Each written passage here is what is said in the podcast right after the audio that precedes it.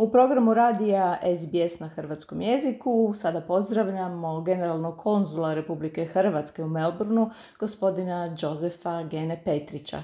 Dobar dan, Jozef. A, dobar dan vama i svim vašim slušateljima i sretna nova godina svima. U Hrvatskoj je nova godina počela velikim događajima, ulaskom u šengenski prostor slobodnog kretanja građana Europske unije kao i uvođenjem eura kao službene hrvatske valute. Zbog toga danas i razgovaramo, jer ako je suditi prema komentarima na društvenim mrežama i nekim upitima koje smo mi kao program dobili, dio hrvatskih građana koji živi u Australiji ili Hrvata u Australiji se ipak vratio iz Hrvatske sa nešto kuna u džepu i sada imaju i dalje te kune, te je pitanje E, što mogu s njima uraditi u ovom trenutku, mogu li išta u Australiji ili moraju čekati povratak, u, odlazak ponovni u Hrvatsku?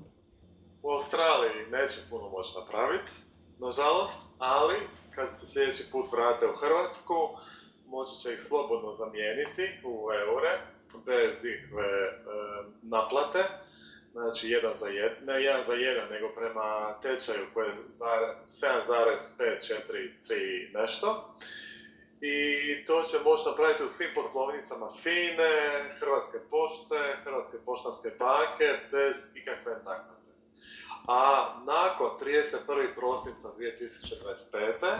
znači ima se nekakav rok skoro od 3 godine, HNB će trajno mijenjati novčanice kuna i tako da se ja mislim ljudi ne moraju brinuti šta će sa ostacima. Ima još dvije godine da slobodno mm gdje u Hrvatskoj zamijene, a nakon toga će moći u HNB u Zagrebu. mm I to je to, ali će uvijek moći mijenjati. A HNB isto tako, ja mislim da ima ispostave po Splitu, Zadru, Rijeci. Po većim gradovima.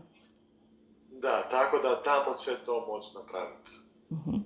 To je sigurno umirujuća vijest za sve koji su imali kod sebe gotovinu, a u slučaju da neko ima e, račun u kunama u hrvatskim bankama, e, koliko znamo to se sve automatski, banke su bile zadužene za konverziju svih pologa iz, iz kuna u eure, zar ne? Da, evo, upravo sam e, malo prije gledao svoj račun u Hrvatskoj preko e-bankarstva i od mog stambenog kredita do svih ostalih računa se prebacili u eure. Međutim, za ljude koji imaju i devizni račun koji je bio u eurima, on sad ostaje normalan račun u eurima. Međutim, ako imaju tekući, onda je bolje taj novac staviti na tekući račun, a po mogućnosti ako mogu da zatvore bivši devizni račun, jer nema potrebe da građani imaju 2 euro računa. Budući da je sada Hrvatska članica šengenskog prostora, prostora bez graničnih kontrola, možda će za Hrvate u Australiji koji nemaju hrvatsku putovnicu biti zanimljiva informacija da bi krajem 2023. znači krajem ove godine E, trebala stupiti na snagu obaveza svih takvih putnika, znači putnika kojima ne treba viza za putovanje u Europsku uniju, ali nisu e, državljani Europske unije, da dobiju elektronsko e, odobrenje za svako putovanje, bilo poslovno ili turističko, koje će bi trajati manje od 90 dana.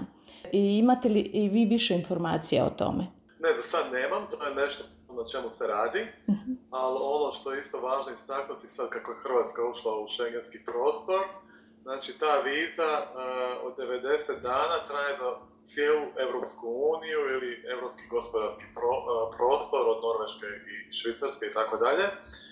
Međutim, prije kad bi nekao došao u Hrvatsku, 90 dana, onda ode Sloveniju i opet dobije 90 dana. Sad više nije tako. Evo kad se uđe u Hrvatsku, to je tih 90 dana za cijeli evropski kontinent.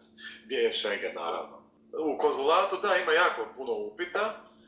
Evo, već s prvim danom već izrađujemo šengenske vize. Samo što su ono malo kompliciranije nego ove naše prije hrvatske vize. Ali da, evo, već smo, ja mislim, 7-8 viza dobili zahtjeve. Možete li nam malo pojasniti kome su potrebne te šengenske vize? A, šengenske vize nisu potrebni australskim državljanima zato što oni slobodno mogu 90 dana kao turisti boraviti na prostoru Schengena ali ako je neko, na primjer, iz Kine, ima permanent residency ovdje, ili iz Indije, ili nekih drugih zemalja koje trebaju imati vizu za ulazak na šengenski prostor, e onda oni dolaze tu i traže vizu. Konzula Petrić, hvala vam lijepo na vremenu i na informacijama. Hvala vama.